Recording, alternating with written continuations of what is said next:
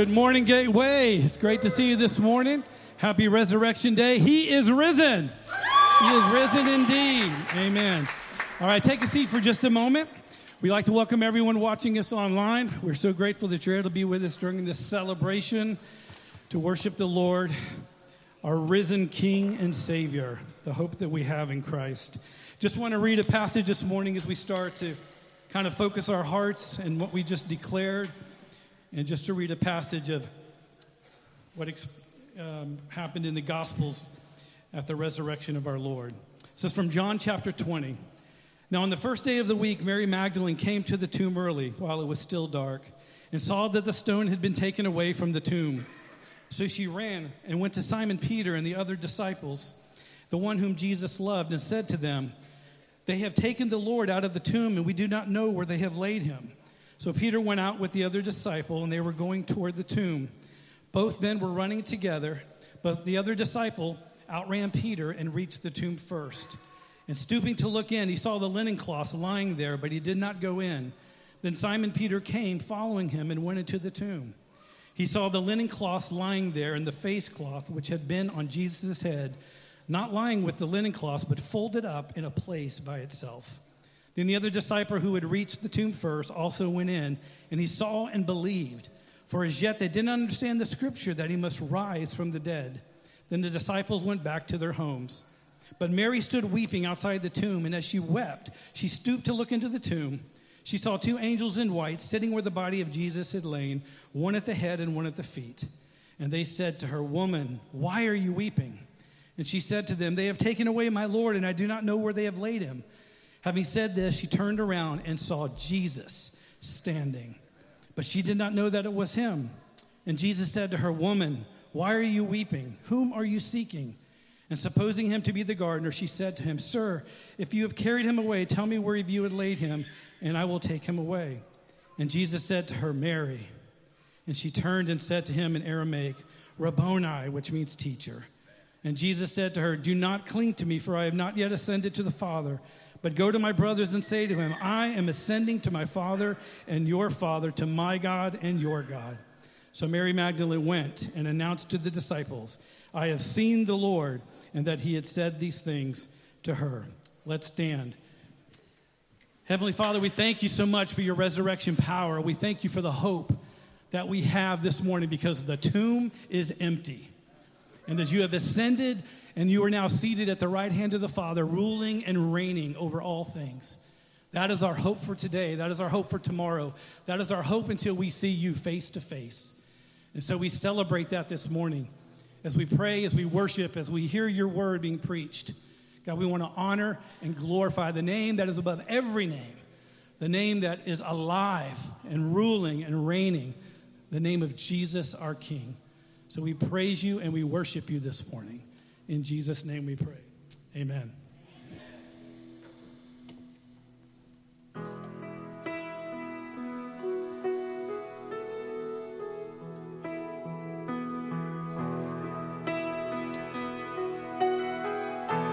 Darkness. In the darkness we were waiting without hope and without light. Till from heaven you came running. There was mercy in your eyes to fulfill the law and prophets. To a virgin came the word from a throne of endless glory to a cradle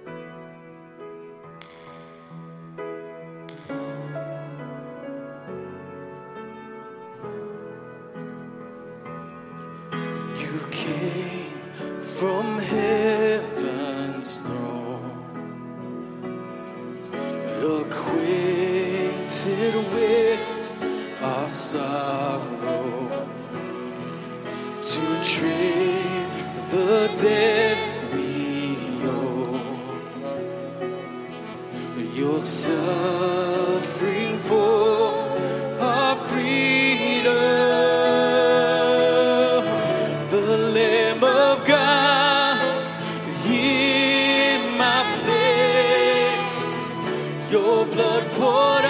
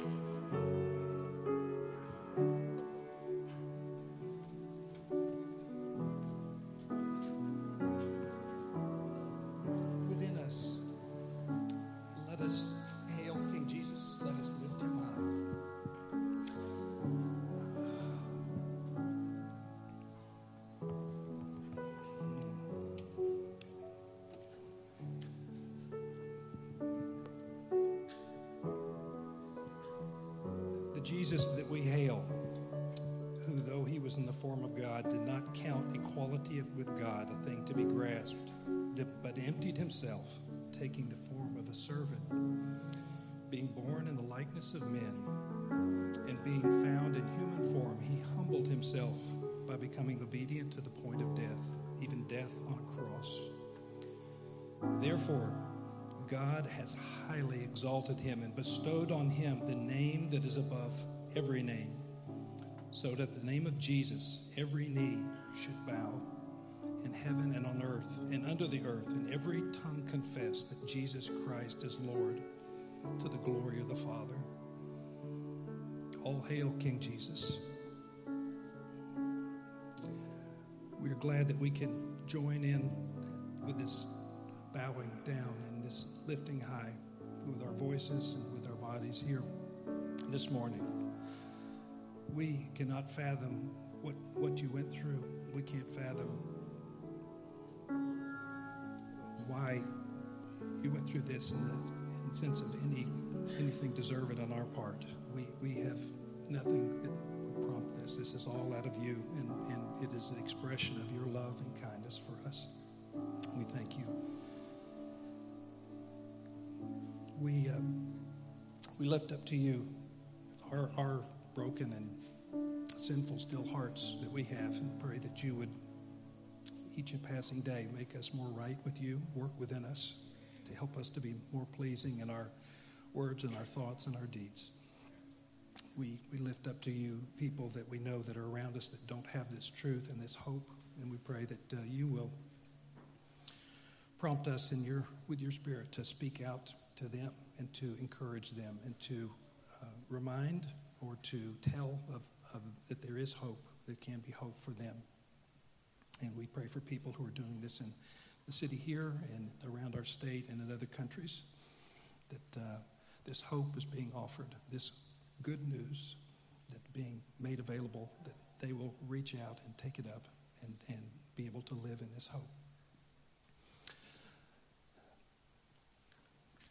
Part of the Puritan prayers Adorable Redeemer, though you were lifted up on a cross, ascended to heaven, the highest heaven, though as a man of sorrows you were crowned with thorns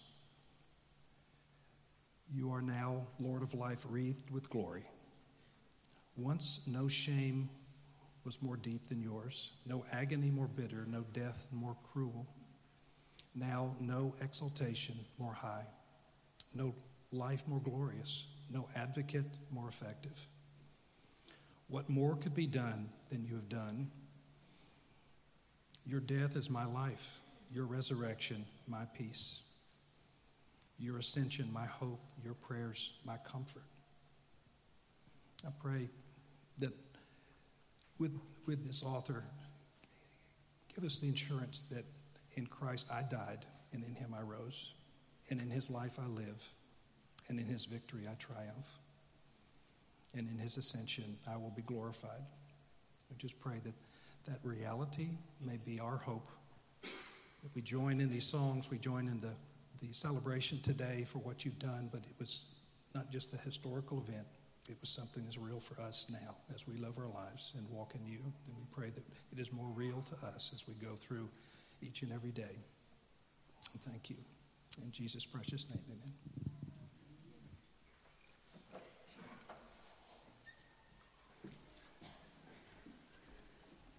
Well, good morning, Gateway family. Uh, good morning.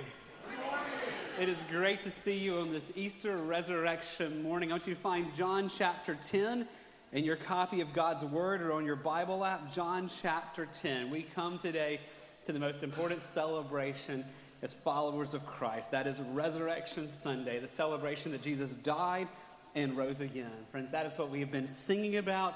That's what you have heard read from God's Word. That is what we have prayed in the prayers from CJ and William.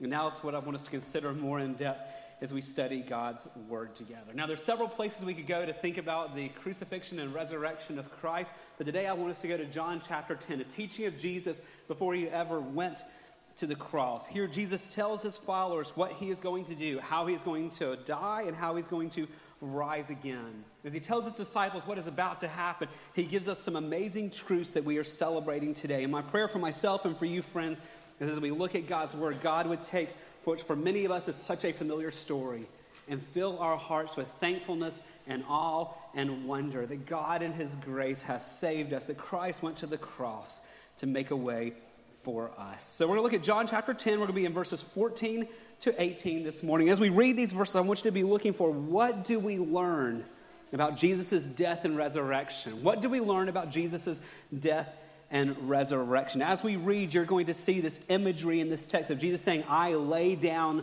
my life. This is an image to be aware for. Jesus is talking about his crucifixion, his going to the cross. He's laying down his life. He's voluntarily dying to accomplish something. And then he talks about taking it up again. That is a description for the resurrection. So, all throughout this text we're about to read, you're going to see him talking about his crucifixion, laying down his life, and his resurrection, taking it up again. So, what do we learn about it? But, friends, but not just what do we learn about it? How does this truth affect our lives? As we think about the resurrection, the truth we see here, how should this shape how you and I live each and every day. So, with that in view, let's look at John chapter 10, verses 14 to 18, to ask you to stand, please, in honor of the reading of the Word of God. We'll also have the words on the screen for you to help you follow along. I'm reading out the English Standard Version. John chapter 10, starting in verse 14, Jesus says, I am the good shepherd. I know my own, and my own know me.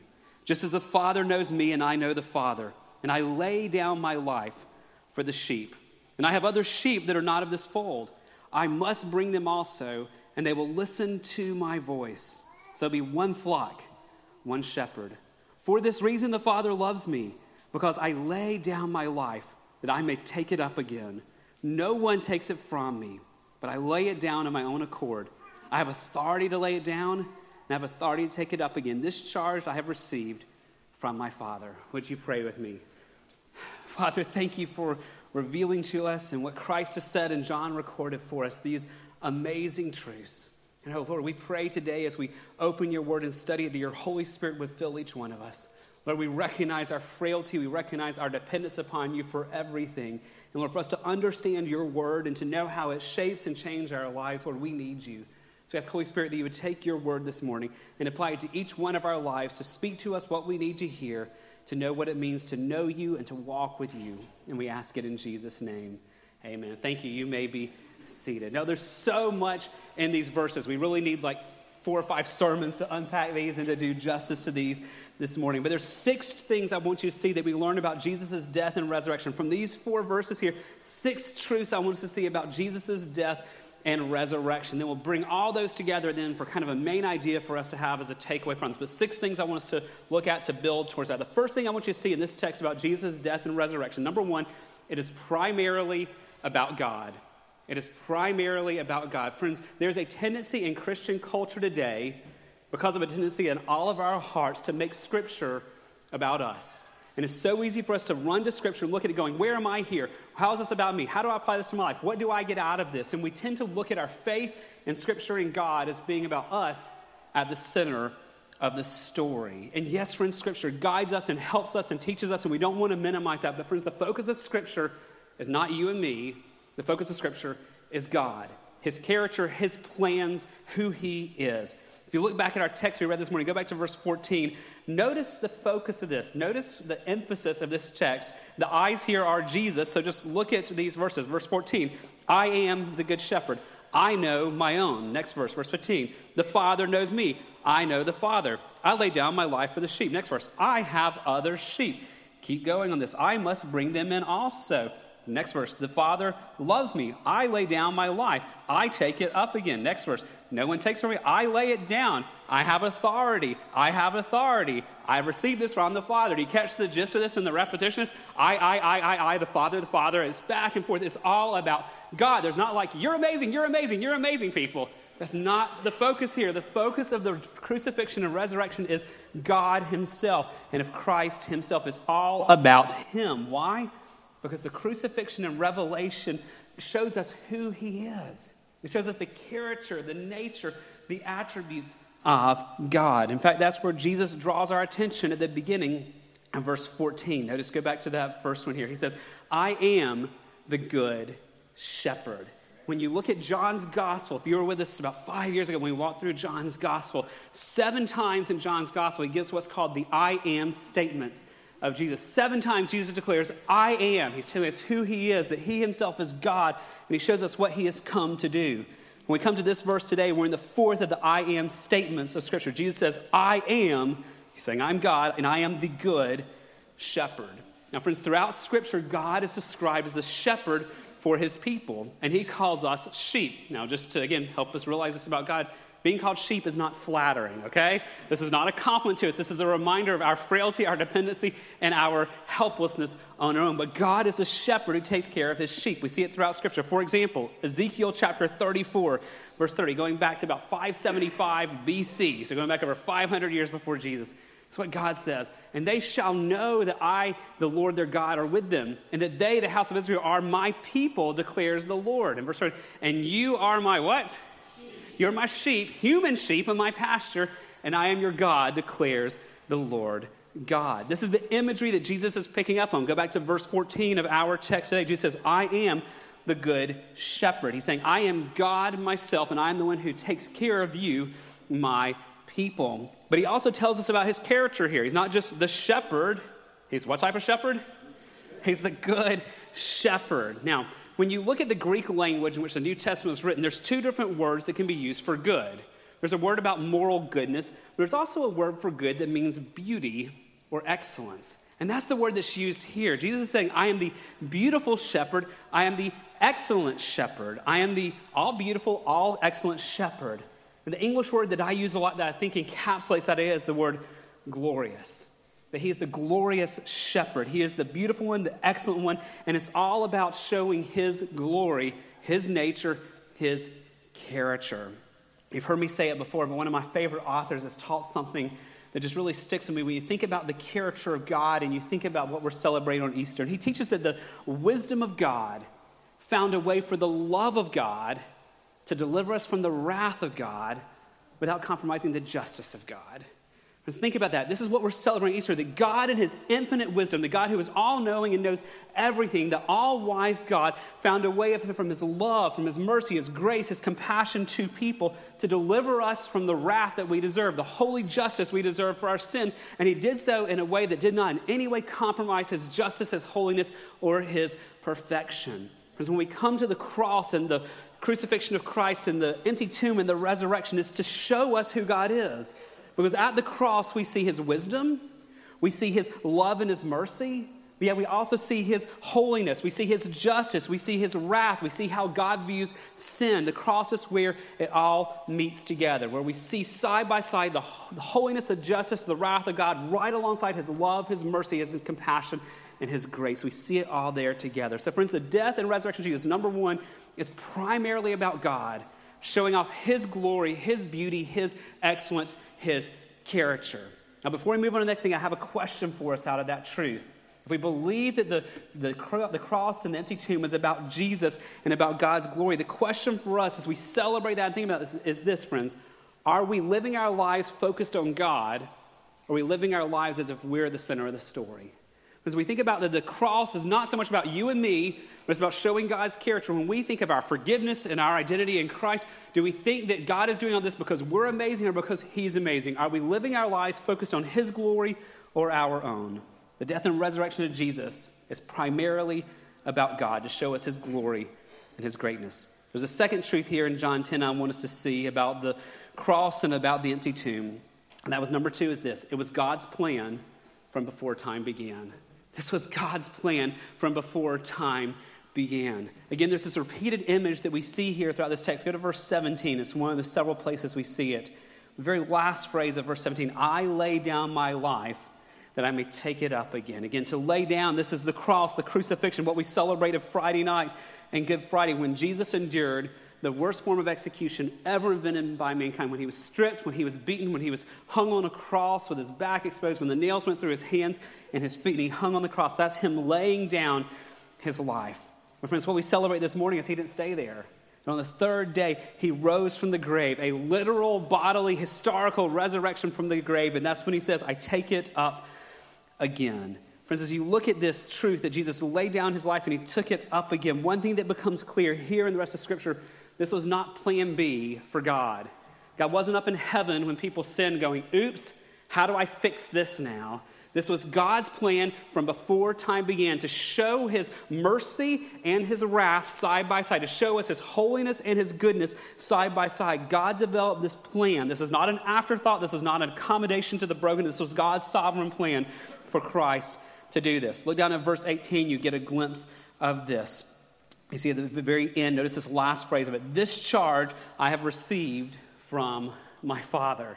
That God the Father willed this plan for the cross and for the empty tomb, for Christ to lay down his life and for take it up again. And that Christ himself accomplished this. He says, No one takes it from me, but I, Christ, I lay it down on my own accord. I have the authority, I have the right, I have the sovereignty to lay down my life, and I have the authority to take it up again. Friends, that is incredible to realize that before time began, all three persons of the one true God developed a plan to redeem broken humanity and ultimately to show the glory of God. The Father, the Son, and the Holy Spirit all together developed this plan of redemption before God even made the world. That's why it's fitting we sang earlier praise the Father, praise the Son, praise the Spirit, three in one, because the whole Godhead, the one true God, developed this plan to show God's greatness to a lost and broken world here. And so God ordained this amazing rescue plan for us. I love how Peter describes in Acts chapter 2, verse 23. This is the time of Pentecost, and Peter is preaching. It says this This Jesus delivered up, now notice this, according to the definite plan and the foreknowledge of God, you crucified and killed at the hands of lawless men. This definite plan. Again, this wasn't plan B. This wasn't God in heaven going, oh no, my perfect world got broken. I didn't see that coming. What am I going to do? This was the plan of God from before time. It was his foreknowledge. And in Scripture, foreknowledge doesn't just mean God knows what's going to happen, it means he's orchestrating it, he's planning it. And God before time planned for Jesus to be crucified and killed by the hands of lawless men. That's why Paul can tell believers to have this confidence in Ephesians chapter 1, verse 4. Even as he chose us in him, notice this, before the foundation of the world before God spoke the world into being, He already had a plan only for the cross and for the empty tomb to show His character and to redeem sinners like us. And so we can have that confidence through that. Now, that raises the question for us. If the cross, the empty tomb, was God's plan before time began, friends, for you and I today, are we trusting in a God who is sovereign over all things? Are you and I trusting in a God who is sovereign over all things because so much of what is pushed as Christianity today is a God who is a grandfather or a genie in a bottle is going to just achieve whatever you want to achieve for your life, but that's not the message of Scripture. The message of Scripture is not for God to align himself to our dreams. The message of Scripture is for us to align ourselves to God's sovereign plan and his sovereign will. Are we hoping and trusting in a sovereign God over all things, or we wanting God to do things our way? So, the death and resurrection of Jesus, first, are primarily about God. Second, we see it's God's plan before time began. And very close to that, we see in our text, say, number three, this was Jesus' willing and joyful choice. This was Jesus' willing and joyful choice. Look back at verse number 18 this morning. There's what Jesus says No one takes it from me. Lest we have any misunderstanding here, in the Greek, no one means no one, right? There's no one who takes Christ's life from him. That means Judas though he betrayed Jesus did not take Jesus' life. That means the religious leaders who've been scheming for time and time, for a long time here to try to kill Jesus, they didn't take his life. Pilate and the Romans and the government powers did not, though they wanted peace in the empire and would do anything to stop it, they did not take Jesus' life. The soldiers who nailed the nails into Jesus' hands and his feet, they did not take his life. Not even the crowd who wanted the murderer to be released, who were saying, Crucify him, crucify him, even they did not take Jesus' life. He is emphatic here no one takes it from me. Why then did he die? Well, the very next phrase, I lay it down of my own accord. Literally means of myself. If you read out the New American Standard Bible, which is a great translation, they translate this I lay it down of my own initiative. This was Christ's initiative, His will, His accord. He is sovereign over all this. In fact, He's so sovereign over all this, He even determined the timing of when he'd be arrested and crucified. John chapter 7, verse 30, if we go back just a few chapters, they, the religious leaders, were seeking to arrest Jesus, but no one laid a hand on him. They couldn't even get close to arresting him. Why? because his hour had not yet come. His hour being the time that God had ordained for all this to happen. It had not yet come, so they couldn't touch him on that. Everything that we're celebrating this weekend with the death and resurrection of Christ was his perfect plan that Jesus chose to do. But I want to also remind us Jesus gladly and joyfully chose to do this. Hebrews chapter 12, verse, verse 2. We're told to look to Jesus, the founder and the perfecter of our faith, who, notice this, for the joy that was set before him. Now just let that sink in for a minute. He is about to go to the cross. He's about to go to the worst form of execution ever dreamed up by wicked humanity. And for the joy that was set before him, he endured the cross, despising the shame, and is seated at the right hand of the throne of God. Now, that doesn't mean that Jesus enjoyed the suffering. If you think about what happened the night when he was betrayed and he's in the garden, he's sweating drops of blood and he's crying out to the Father, if there's any other way for let this cup be taken from me, but not my will, but yours be done. And though it was suffering he endured, he did it with joy because he knew what it would accomplish.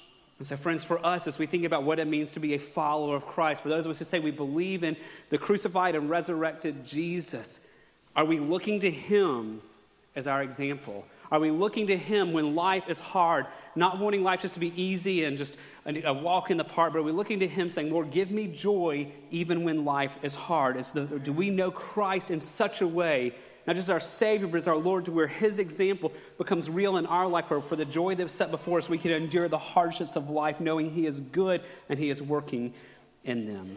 So, Jesus' death and resurrection, we saw first was primarily about God. We saw second, it was God's plan before time began. And we saw that just now that Jesus willingly and joyfully went through this because he knew what it would accomplish. So, what did it accomplish? That's number four this morning. Jesus' death and resurrection purchased forgiveness for sinners.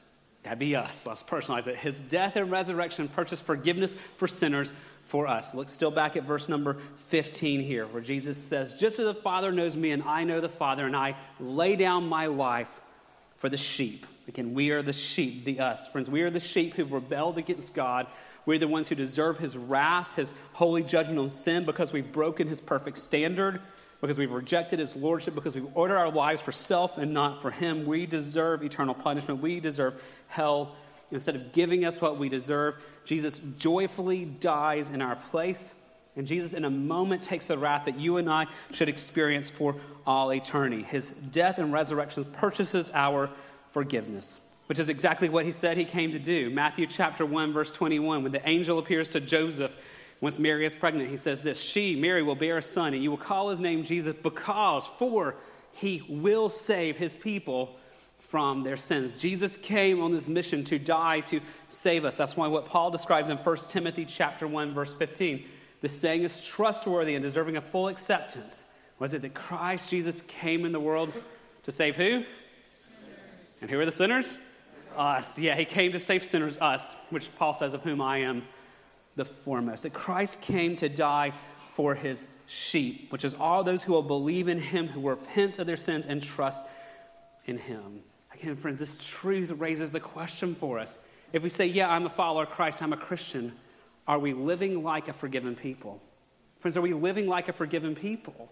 When Christ died for our sins, we often focus on how he died to take the penalty of our sins, that he took the penalty that we deserve. But, friends, let's not forget when Christ died, he died to take away the power of sin in our lives, to set us free so we're no longer slaves to sin. Friends, if we say we're a follower of Christ or one who believes in Jesus' death and resurrection, are we living like a people who have been freed from sin? Is there a difference because Christ has forgiven us?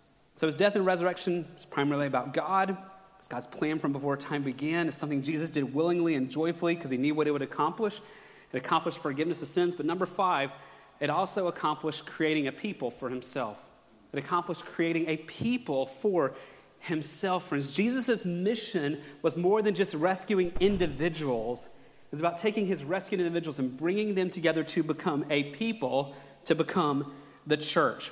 Look at verse number 16 of our text this morning. This is astonishing. We need a whole sermon on this one. But verse 16, he says, I have other sheep that are not of this fold. I must bring them also, and they will listen to me or listen to my voice. So there'll be one flock and one shepherd, friends. Now, this is where you and I come into this story.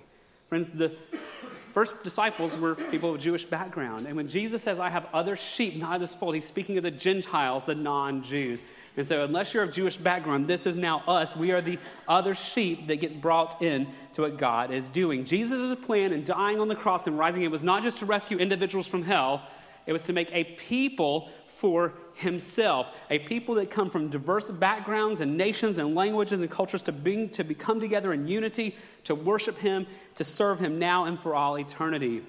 I love the picture we get this in Revelation chapter 5, verse 9. And they sang a new song saying, Worthy are you to take the scroll and to open its seals, for you were slain, and by your blood, this is what we've been celebrating all weekend, you ransom, you purchased, notice this, people for God from every tribe and language and people and nations. That means that Jesus died and rose again to call and to draw out believers for himself, not just from the United States, but from the Uyghur people in China, or from the Maasai tribe in Kenya, or from the Khmer people in Cambodia. Among every ethnic group in the world, his plan is to draw out and redeem people and bring them into one united fold. 1 Peter chapter 2, verse 9. I love this, and we're going to go more in depth with this when we finish our current series in June. We're jumping into 1 Peter for a year, but we'll talk more about that later. But you are a chosen race. You are a royal priesthood. You are a holy nation. Notice this is all these different ethnic groups coming together. You are a people for his possession. That Christ takes individuals from all different backgrounds, tribes, ethnic groups, languages, cultures, and he brings them together to make them not into multiple peoples, but to make them into a people, a nation for his own possession. That's what he's describing here. Go back to verse 16. That's that last phrase. There will be how many flocks?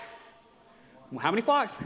One flock and one shepherd. This is Jesus' plan for us to create the church where believers of different backgrounds come together to worship him and serve him together. We're going to explore a lot more on that starting next week as we look from our study and rooted of what is the church. But the question for us now, if Jesus' death and resurrection were also about creating a people for himself, Friends, the question for us if we claim to be followers of Christ, do we treasure the people of God? Do we treasure the people of God? Friends, in our culture, in our lives, we kind of seem like we're jugglers. In church is one ball and many balls that we juggle. In Christian community and relationships with believers in the community, it's like one ball we juggle and all these things, and it's one we drop really often when life gets busy. But friends, Jesus died to create a people to birth the church, what we sang about in the song earlier, that the church of Christ was born and the Spirit lit the flame. Friends, Jesus died to create the church, to create a people for himself. Do we treasure Christian community and being united with other believers? So, Jesus' death and resurrection is about God. It's God's plan from before time. Something Jesus willingly and joyfully did because it accomplished forgiveness of sins and accomplished creating a people for himself. One last thing I want you to see of all these truths out of this text Number six, Jesus died and rose again to have a personal relationship with each of his sheep. To have a personal relationship with each of his sheep. Yes, he created the church. Yes, he created a unified people, but this is not just a mass of people it's like, oh, good, I've got more numbers out there following me. This is about a real relationship with him, with each of his followers. He calls each sheep into a personal relationship with him. He personally knows each sheep and he personally walks through life with each of his sheep. Go back to verse 14. It's a verse that we need to memorize, meditate on, think about, and dwell on because there's so much hope in this verse. He says, I am the good shepherd. I what? I know my own, and my own what? Know me. Yeah, it's all about knowing Christ. Now, this word know is not about intellectual assent. Yes, we know facts. If you have a friendship with a person or your spouse or your kids or your parents, you know them, you know truths about them. When we talk about knowing someone, it's not just we can list off a list of facts about them. We're in a relationship with them where we understand them and they understand us and we spend time together. Friends, if you are in Christ, He brought you into a real relationship with Himself. So I was studying this week, I came across this quote from one of the authors I was reading, and it just, I thought it was so good. I want to share it with you. He said, Christianity is not merely being saved from sin and death and judgment, it also means having a living shepherd to guide you and feed you and heal you and protect you and help you love. The words of verse 14 are astonishing. If you've ever dreamed of a deep, deep, deep relationship, I know my own and my own know me. Even as the Father knows me and I know the Father. He went on to say, Jesus took his life back again from the dead so that we might have that kind of personal relationship with all his sheep. He did this so he could have a personal relationship with all his sheep. Friends, Jesus did not just die and rise again to check off the box so we can check off the box. Great, I prayed a prayer. I'm going to heaven. I'm done. I'm going to live my life like I want. He died and rose again so that he could have a personal relationship with us where we know him and he knows us and we walk through life with him. Friends, there's so much hope in that. That God has created us by design, by name, and even though we rebelled, he looked upon us in our sin and could have justly left us lost there. Instead, he purchased our salvation, but he takes us even further. He says, Walk with me, know me, I know you, come have a relationship with me. Which again raises the question for us, friends if we say we're followers of Christ, if we say we're Christians, are we doing that because we don't want to go to hell or because we know the shepherd? Is it because we just want our sins forgiven, because we want to have a real relationship with a shepherd who walks through life with us? And friends, are we taking time each day to know God, to read His Word, to pray, to talk to Him, to worship Him? Are we taking time to know Him because we really believe he is our shepherd. Now let's bring all that together. That's a lot, but of those six truths, here's what I want you to see as we try to bring all this together. Here's the main idea of this text I want us to take away, and it's simply this Jesus willingly died and rose again to bring us into a real relationship with himself that gives him glory and gives us the joy. I think if you want one sentence to summarize John 10, 14, 18, I think that's it. That Jesus willingly did this. This was God's plan from before time began. It's something that Jesus joyfully did. He joyfully endured the cross. Why? Because he knew what it would accomplish. It would bring us into a real relationship with himself. It would bring others into a real relationship with himself. He would take people of diverse backgrounds and different languages and different cultures and different races and different walks of life and bring them together and unite them together as his people. And when he did that, it gives him great glory because it shows his beauty. It shows his wisdom. It shows his love. It shows his righteousness. It shows his wrath. It shows his goodness all at the same time. And he gets the glory from it all. And friends, the good news, we get the joy. We get the hope. I said at the beginning, this is not about us. The cross and the empty tomb was not primarily about us. It's about God's glory. But friends, we get the benefit. We get the joy of having a shepherd who died and rose again, who showed his greatness and so loving us and is holding us that we have hope, we have purpose, we have meaning because we belong to him. He gets the glory, we get the joy. So I'm going to leave you one last question in light of all this. I know I've given you six questions to already think about this rest of this Easter weekend, but one more that I want to bring it all together with simply this question, friends. Do you really know him? Not do you just know about him, but do you really personally know him? On this Easter Sunday, can you say with confidence, I know the Good Shepherd? I know him personally, and he knows me. Friends, in these verses, you realize as we read this, there were no commands for us, but there were two descriptions of sheep who follow him. Look at verse 14 here. Here's the first description of us. He says, I am the good shepherd. I know my own, and my own know me. Yeah, my own know me. Friends, true Christians don't just know about God, they know him personally. So, friends, can you say this morning, Yes, I know the good shepherd. I know Christ. There's one other description of followers of Christ here, and all this text is about Jesus, and that's verse number 16. And look at what it says in verse 16. I have other sheep that are not of this fold. I must bring them also, and they will what? They will listen to my voice, friends. So maybe you could ask the question another way, not just do you know him, are you listening to him? Has there come a time when his words in Scripture came alive to you and you listened to his words in Scripture and you went, Yes, he is God. I am a sinner. I need him. And you cried out in repentance, asking him to be not just your Savior from sin, but be the Lord, the Master of your life. friends, as we see over and over in our study of Scripture, true faith changes us. That God's not calling us to pray a prayer to get out of hell. He's calling us to a living faith that changes us and transforms us. And one way He changes us when we know Him is we want to know Him more.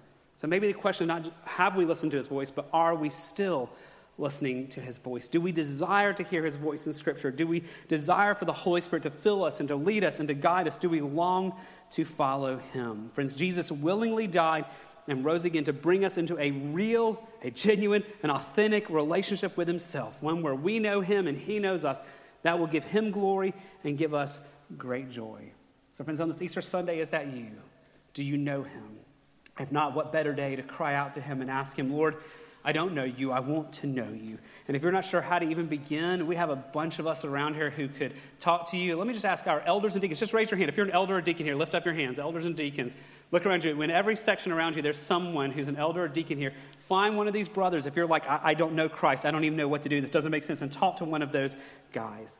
But for many of you who I know well, and you know Christ and you love him because he is a good shepherd for you, this Easter Sunday, friends, treasure that. Rejoice in that. Marvel at the fact that this was God's good plan from before time began. It was God's will for you to be saved from before time began. And marvel at the fact that you get to know the Good Shepherd and the Good Shepherd knows you. And let that give you hope and joy and peace as we walk through this week ahead. Would you pray with me? Father, we are thankful for your word. Oh, Lord, what a treasure we have been given that we can read your word and we can study your word and we can talk about your word. Lord, help us treasure that you've recorded your voice for us in the pages of Scripture. And Lord, on this Easter Sunday, as we think about Christ's resurrection from the dead, and Lord Jesus, that you are alive, I pray that this truth would not just be some interesting theological thought or some interesting philosophical idea for us. I pray this truth would take root in my heart and the heart of these precious brothers and sisters, and this truth would radically change us. Or we ask that as we ponder the resurrection of Christ today, as we keep thinking about it, as we're family and friends today, as we go through this week ahead, that you would remind us all throughout this week that you are the Good Shepherd and that you know us and you're calling us to know you more. So, if there's anyone here who does not know you, Lord, I pray that you would stir their hearts to see your glory and your beauty and your excellence and your goodness, and they would want to know you, their Creator. So, that they have a God shaped void in their heart that only you can fill. And Lord, for the many, many who are here who I see the joy of Christ in them, and Lord, who are walking with you and know you, I pray today that you would just encourage them, or that you would fill their hearts with awe and wonder at what the Lord Jesus did for them. Knowing that Jesus, you died on the cross and you showed us the glory of God, but you also redeemed us. And that we would today just rejoice in the fact that we are your children. We'd rejoice today in the fact that you are holding us and that you are ruling and reigning over all things, including our lives. So, Lord, make us a thankful people, make us a worshipful people, make us a joyful people today, knowing that we know the Good Shepherd, and He knows us. And we ask it all in Jesus' name. Amen. Would you stand as we sing our closing song?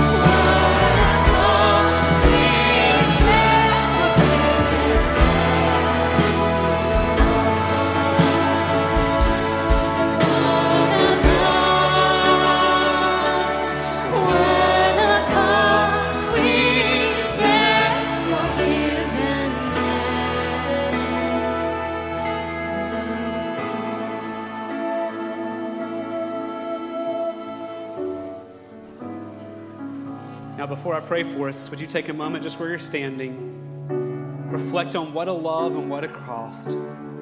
Thank God for His mercy.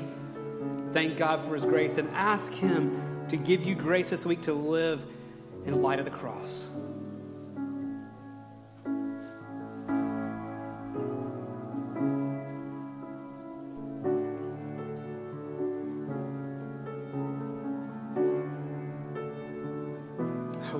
Thankful that we get to celebrate this glorious truth together today. Lord Jesus, that you endured the cross, you despised its shame to make us redeemed and to make us part of your people. And Lord Jesus, we are so thankful that you did not remain in the grave, but you rose on the third day, defeating death. And Lord, we know that believing in you now, that death will be defeated for us one day as well. We get to enjoy eternity with you forever in your presence, where we see your glory and your beauty. Lord, help us live in light of the cross, but also help us live this week in light of eternity, longing for that day we see you face to face. So, Lord, thank you for the joy of Easter celebration. Lord, we pray you would not be limited to this day. The sense of excitement and hope and peace and joy we find would carry through all this week and the weeks to come. And we know you've not promised that we would have an easy life or trial or pain free life. Lord, we pray as we walk through the ups and downs of the weeks and months and years to come, we find the same hope in the resurrection we find today. Lord, for your glory and for our joy, we ask it. In Jesus' name, amen. God bless you, Gateway family, and happy Easter.